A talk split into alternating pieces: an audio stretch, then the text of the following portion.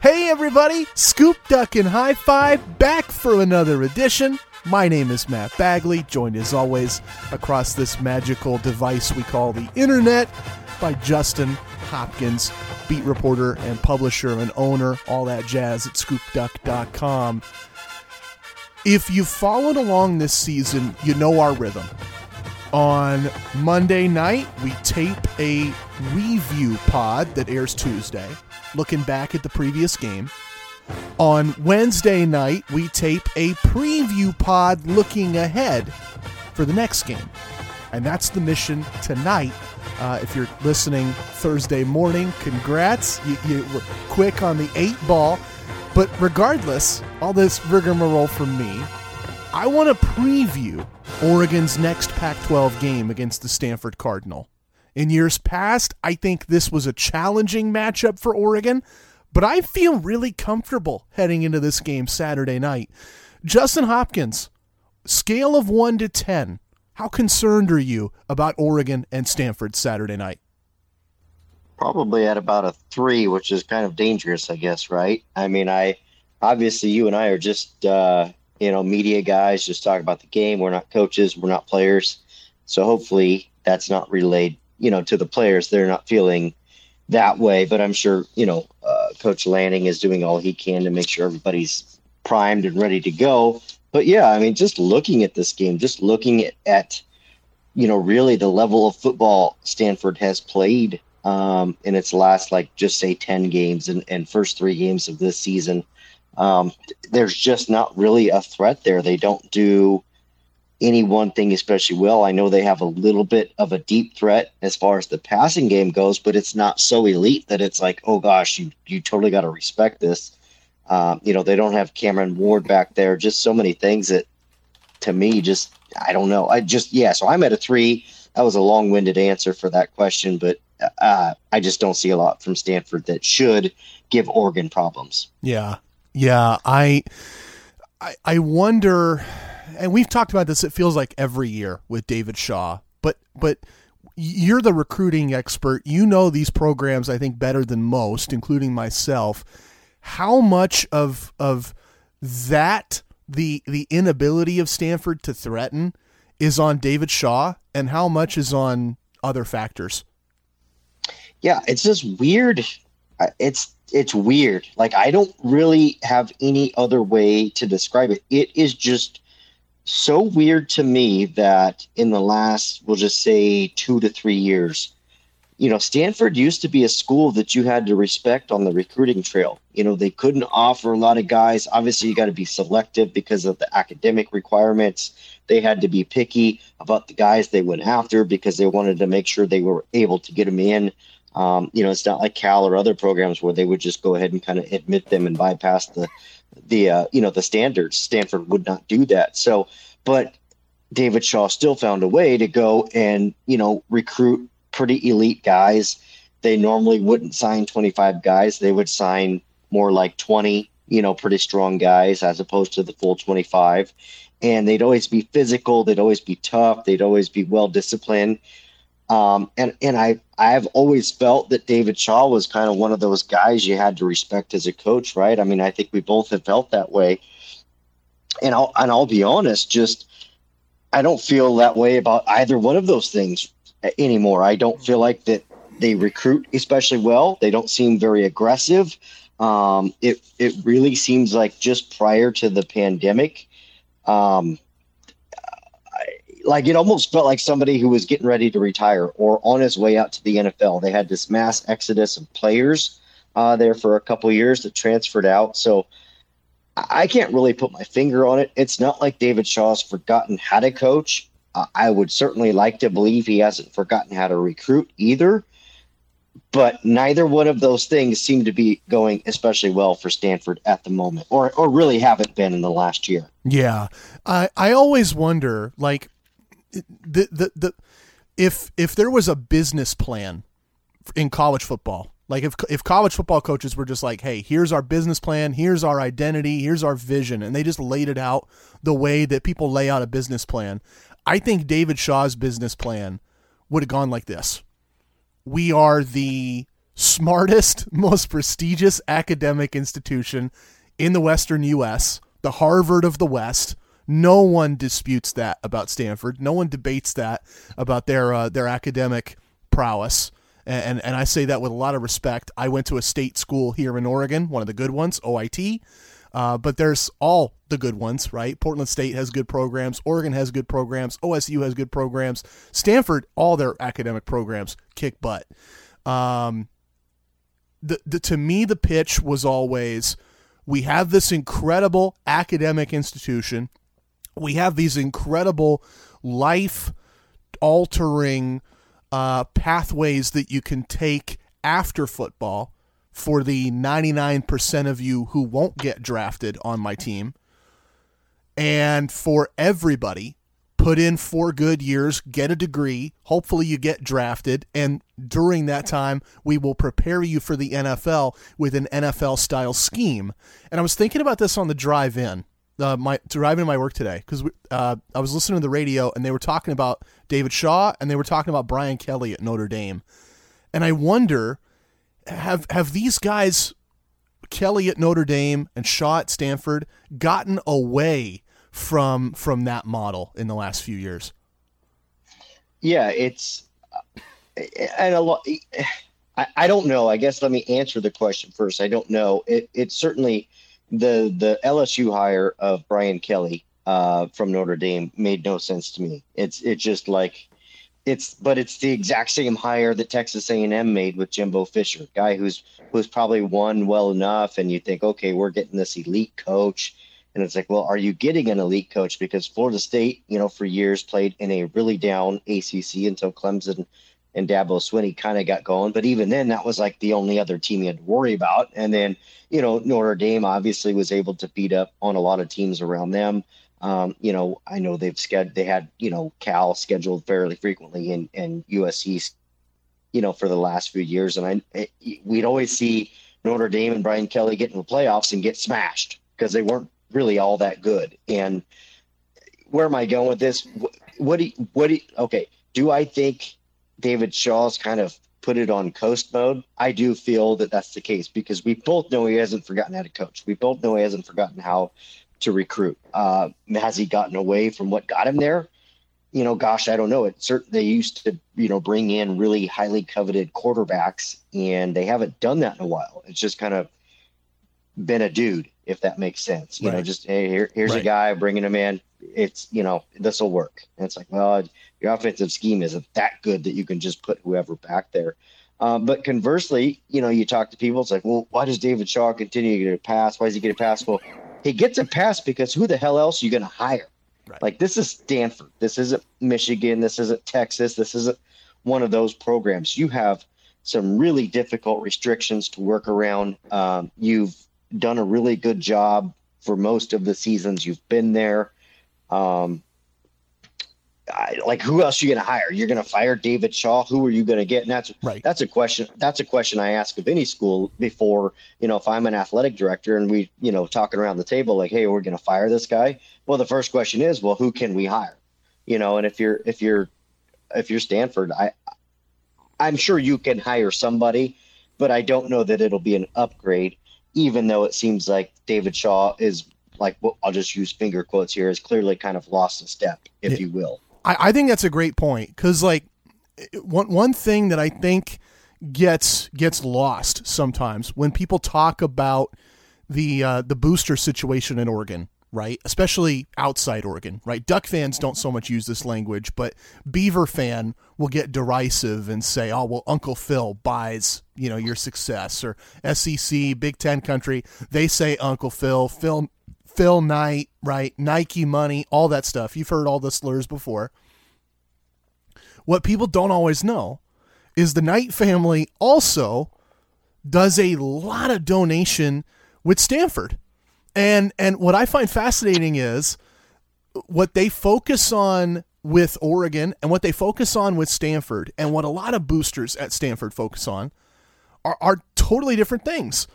At Oregon, it's athletics. It's building that Nike connection, right? With Stanford, it's academics. And so I, I do think that plays a role in it that David Shaw is probably the best that they can do, given the fact that the boosters don't really need a 10 win football coach. Yeah, they're not a they're not a football school. I mean, I don't I, like. There's no other way to put that, and that's not a, a derogatory statement. But they're not a football school. I mean, they're an academic school that had some years being good at football, and the rest of us outside of the Stanford sphere all kind of look at it like, man, don't you guys want to win? Don't you want to, you know, kind of get back to that level? Why right. have you guys tapered off, tapered off? They have a billion and, dollar endowment. I mean, they have the money if they want to spend it. Oh yeah, but yeah, they don't want to spend it. Get, no, they don't want to spend it. They don't care. Um, and I think more importantly, they all they care about is that you know they're continuing to get um, the right academic fit in there, and that the program is clean. You know that there's no issues, and these guys aren't getting in trouble off the field and and stuff like that. And and you know I don't know if you've ever been to a game at Stanford, but I mean they'll show you know might get some of these guys to show up once a year, maybe twice a year if you're lucky, and they kind of show up and bring their their wine and their cheese baskets and have a little, you know, tailgate of some sort out front and go in for probably half the game and leave. And it's just it's a different vibe. It's just a totally different different different vibe and a and a different demand and and uh, you know, and it's kind of a bummer because I, Stanford was really good. Like they, you know, I mean, they were a thorn in the side of Oregon. David Shaw still remains a great coach. I mean, I know we both believe that. Mm-hmm. It hasn't really shown up in the last couple of years all that well, but still believe there's a really good coach in there. But uh, you just kind of c- certainly start to wonder if he's maybe moving more towards that, you know, later phase of his co- coaching career and just maybe doesn't have maybe the juice he used to have. I don't know. I don't know what the answer is. So uh, I got a couple more points on this game coming up. Oregon Stanford, eight o'clock kick. I um, I want to talk about this matchup and see if we can dig out any kernels here uh, of of players to watch out for on both sides. But first, eight o'clock kick. How do you feel about that? Hate it. I, I don't like it at all. Um, I know fans don't like it. I mean, it's, you know, I wrote about this today on the site on Scoop Duck, and, and what I don't like is it, it basically puts you in a lose lose situation. You know, so if you're Oregon, uh, you're already you're already expected to beat Stanford, right? I mean, really, most of the folks that matter, most of the people that might vote or whatever, will, and if they're on basically anywhere, you know, Texas or East, they're probably not going to stay up, or they stay up for the first quarter at most, at best, and they go to bed. And all they're going to do is look at a box score at the end of the game. Well, that's very dangerous because you're going to look at a box score, and let's say Oregon gets up, you know, 41 to 7. And next thing you know, Dan Lanning's pulled all the starters. And, you know, Stanford goes and somehow gets two touchdowns because, you know, Oregon's got the third stringers out there and Stanford gets a couple sloppy p- plays. Well, next thing you know, it's, you know, 41 21 or 41 24 or whatever the case might be. And all of a sudden, well, not quite the butt whooping it should have been, but Oregon still won. That's the dangerous part about this thing. And you're not really going to get the benefit. And then, you know, if you do lose, you, you, know, should Oregon lose to Stanford, you're going to get dinged because you lost flat out. It doesn't matter if they watched a snap. Um, it doesn't matter if all of your first stringers were sent out of the game in the first quarter. Uh, you know, they're going to see that you lost, and that's going to be the end of that. So um, I don't like it. I hate it. Um, as an old man who's gonna yell, "Get off my lawn!" Yeah, I have. I have a. I have a tough time showing up for an eight o'clock game myself. Um, in fact, I thought about going to the game, but uh, we will be in Coos Bay earlier that day, uh, watching my boys play a, a, soccer game. And you know, I'm sitting here looking at Kim. It's like, well, okay, the soccer game's at uh, one or two or whatever. You know, it could get done, and we could make it over to Eugene for the game. But by the time I go to Coos Bay, coach a game, drive over to the Duck game. Game's at eight o'clock. You're not out of there till eleven thirty. You're not, you know, to where you're sleeping till twelve at the earliest. I'm 44. I just, you know what? I'm just gonna go home and watch it and sit on my couch where it's comfy after I drive back from Coos Bay, and then allow myself to, uh, you know, sure I'll still get to bed late, but I'm sleeping in my own bed and I can get up Sunday morning and not have to worry about driving back and I think there's probably a lot of folks that live in Portland that feel the same way, right? They have a they have a shorter drive than I do, but still, you think, okay, you know, do I want to spring for the hotel room and have you know 300 bucks for the night, and all of a sudden you're you're instead of going to the game for you know, hundred dollars for two tickets and hundred dollars in gas, Yeah. you know, you're adding a night of stay and you're adding food and and all these other things that go along with it. And it's like, well, now I'm up to six, seven hundred bucks. I'm just gonna stay home and watch it where I'm comfortable. Yeah. So hate the eight o'clock games and, and I hate them for Oregon. Uh, I hate them for anybody that's basically good in the Pac-12. That was one of the things I wrote about is the Pac-12, quite frankly, just needs to do a better job of making sure that their good teams are not playing these later games. It's it's a huge detriment to the conference, in my opinion. I totally agree with you. You know, I, I think about it from from all the angles you laid out. You thought about going to the game, you passed. I thought about going to the game for you know. I had a, I had a college fraternity brother who's a diehard Duck fan. Uh, he lives in the Bend area, makes probably seventy or eighty grand a year, so he gets to afford to go to a few games. And he said, "Hey, you want to go?" Well, I I, I, I didn't want to be stuck in I five. Deal with that traffic. All, all you Portland Duck fans, you know I five. You got to really grit your teeth on Saturday morning driving down to Autzen. I didn't want to deal with the gas prices. I didn't want to deal with the, the, the food and the beer, and and then pay the ticket. And like you said, something that could be a hundred bucks turns into two or three or more.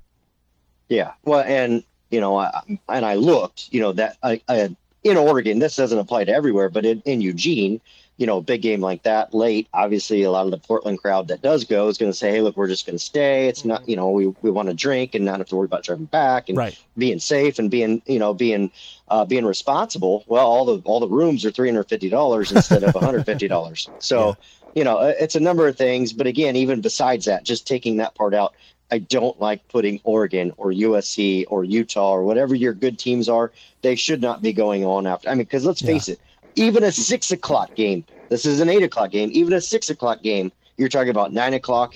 eh, You know, on the on the East Coast kickoff time. So, how many of those people are even watching until halftime of a six o'clock kickoff, let alone an eight o'clock kickoff? Well, it's it's not just East Coasters either. Like uh, obviously, and you know this because your site is fueled by them. But the diehards are going to watch, right? The the one percent of the one percent super ultra diehards, they will watch every snap of this game. They won't miss it.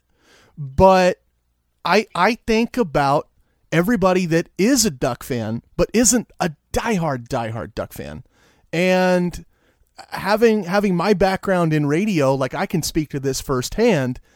The worst time for ratings across the board, TV and radio, the worst time to generate an audience is at 8 o'clock, 9, 10, 11 at night. People are going to bed, Yeah. right? Yeah. And and it's a Saturday night. People are saying, "Hey, I got to go to church tomorrow morning," or "Hey, I uh, I was up all day doing the honeydew list, right? Fixing the roof or mowing the lawns, running errands. I'm tired." That that's always my world on Saturday night. Got to do that honeydew list, or the wife will beat me. She will, um, you know. So I, I I think there's a lot of people out there. Now I'm gonna watch this game. I'm gonna sit on my couch, turn on YouTube TV, pop open a couple Modelo's, and watch the Ducks game. I don't think everybody else will. Well, I think I think more importantly, and maybe to my point, is the fact that you know the the the playoff committee. Those guys, those guys aren't in their twenties, right? Okay, those guys are a, a little more mature in life, and they're not staying up till 11, 12, 1 o'clock to watch. Pro- probably not even to watch the team they like, let alone a team they don't, you know, really need to watch in a matchup that Oregon should win, basically sleep. So uh, I know the uh, lawnmower just fired up across the street, but he'll be he'll be gone in a second. Se- That's in a okay. second. It's okay. Hey, there's Well- nothing wrong with some lawn maintenance. Yeah, I well, I yeah, I did I did mine earlier. So, but yeah, You gave him the idea. right. spark of inspiration. Hey, I, I- I've got one quick sidebar, and then I want to dive in on, on players that, that we want to watch on Saturday. But uh, you're going to Coos Bay on Saturday. Are you going to eat in Coos Bay? Uh, I I mean I don't know. I Okay. I don't know. Yeah, it's it's certainly possible. So Because I've got a place that that we found uh, a couple months ago. My wife and my my parents and I were all in Coos Bay for a friend's wedding. Fisherman's Seafood Market in uh, in Coos Bay, like like old timey Coos Bay downtown off the 101. Some of the Gotcha. best fish and chips I've ever had in my life.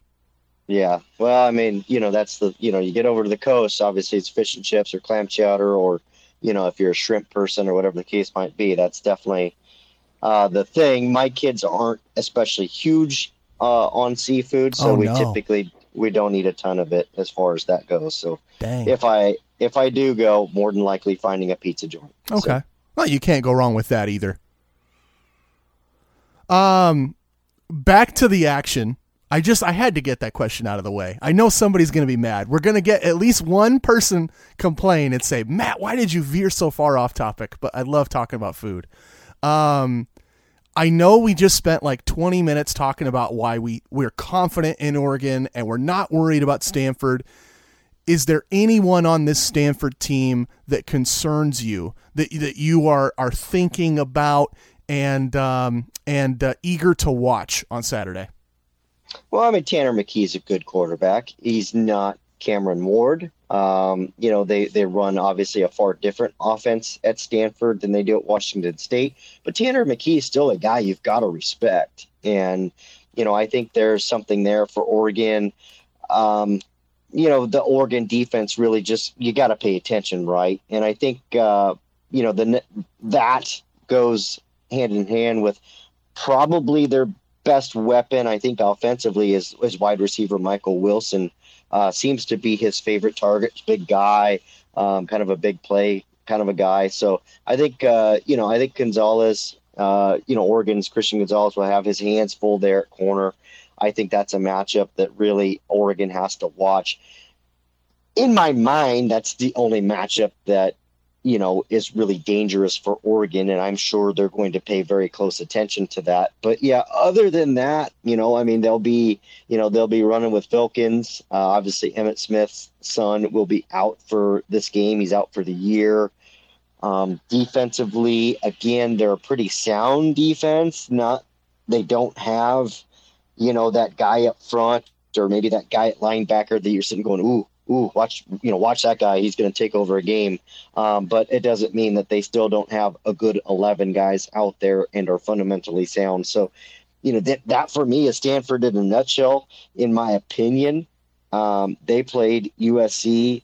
Uh, really, USC has been lucky to beat Stanford the way they did, and USC is dang lucky to beat Oregon State the way they did. So, I'm not going to discredit USC, but so far, that's still not a dominant, dominant team that we've seen yet. And I, I think they have had a bit of luck uh, beating both the Beavers and the Cardinals. So, as much as maybe, you know, we kind of look at this game and say Oregon should have no problems, you know, it's still Stanford, it's still David Shaw. It's he still loves nothing more than coming to Eugene and beating the Ducks and kind of hanging his hat on that win uh, every season if he doesn't have a great season. So, Right.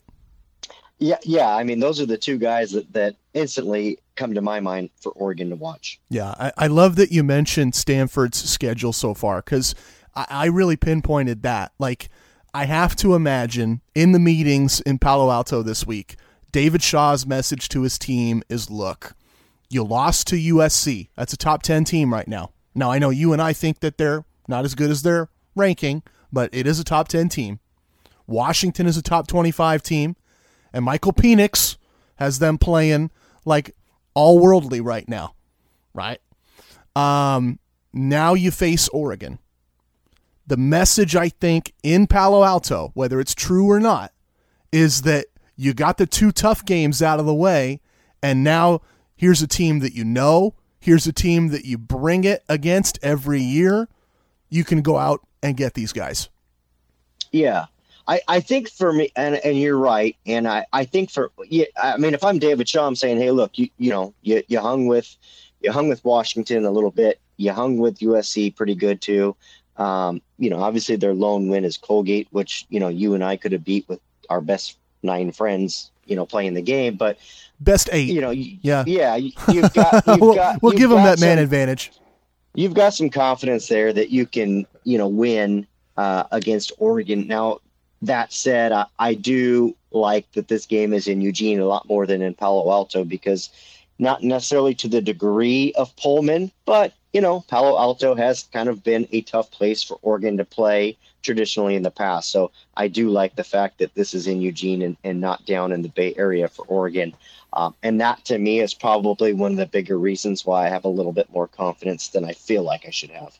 I, I almost feel guilty how confident I am for this game, but uh, it just there's just not that much there that makes me think, oh man, this is a danger trap trap you know trap game for the yeah. Ducks. I mean, it's kind of tough coming off of a you know I I felt like the Washington State game was a bigger trap game for Oregon than this game is because you know I felt like Oregon was going to give BYU so much attention there, and they did.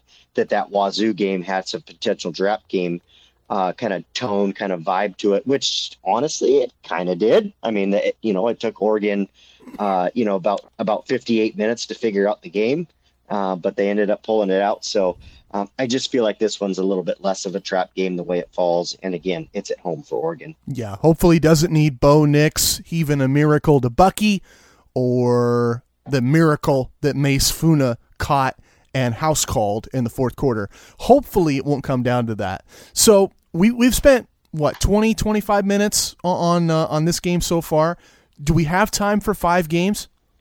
Yeah, we'll just bang it out real quick. Maybe Sweet. a little little shorter than usual. Yeah, that's what I figured. Just just bang bang boom. I want to start here. Five games that I think you should watch. Uh, you you probably are going to have this one as well. But that Kentucky Ole Miss game in the nine o'clock window, uh, two top twenty five teams, two SEC teams, nine a.m. must watch for me. Oh yeah, I did not have that one, but I can see that. I actually just to back it up, I'm you know I'm a I'm a day ahead of you. I'm Friday, ESPN, UW, and UCLA. That is absolute must watch. Um, you know, Pac-12 game, big game. So um, that for me was my first game was Friday, uh, 7:30, UW and UCLA. That's that's one definitely we got to watch. Yeah, yeah, and uh, and I can see that one too. Uh, it makes a lot of sense. I uh, hate then, I hate putting this one down, but I got Bama Arkansas. Yeah, I have that game too. I think that's to, that one to me is probably going to end up being a lot closer um, than most expect. I, I think, I think Arkansas's got a legit chance to beat them there. That's, that's definitely an upset alert for me. Yeah. Um, I know, like I know game. you mentioned you love that Arkansas team this year. Yeah, I like them. Yeah, I like them. I, I mean, I obviously they're doing a hell of a job down there, but uh, you know, Bama's not like Bama's not Bama this year. Like they're still good. You, you know, I mean, you got to respect them, but you know, like Bama, Georgia is what we used to call Bama this year, uh, and Bama is definitely a, a step or, or, a tier behind them, in my opinion. Um, my second game was Saturday morning at 11, Oregon State at Utah.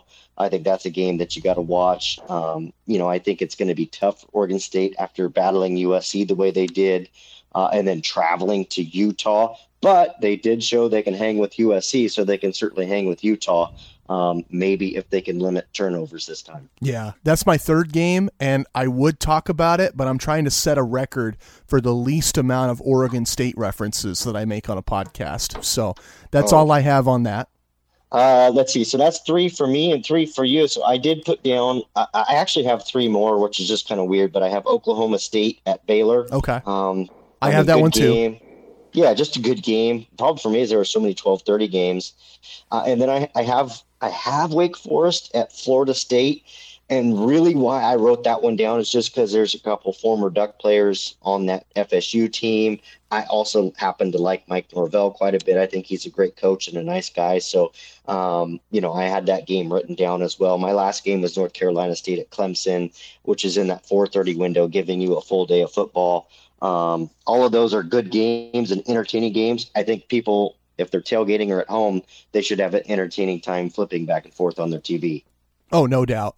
So, so you hit on my fourth game, Oklahoma State Baylor.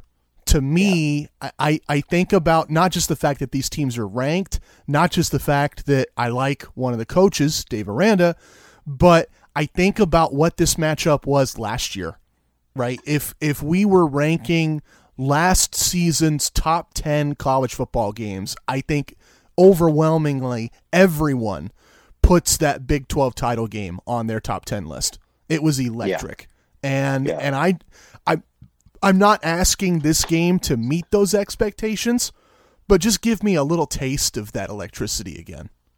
Oh yeah, no, and and for me, the I think the biggest reason I wrote it down is because you know Oregon beat BYU, BYU beat Baylor. It's just kind of nice to see how some of these things relate. Doesn't mean that Oregon would beat Baylor, but you know it's just kind of nice to see. And you know if somehow Baylor can you know upset Oklahoma State, uh, it makes that BYU win for Oregon even more impressive on the resume. Yeah, and then my fifth game, uh, I I could have gone with uh, with something later. Could have said, "Hey, I want to see Georgia blow another team to smithereens," or I, I could have picked uh, Navy Air Force because I love watching the academies.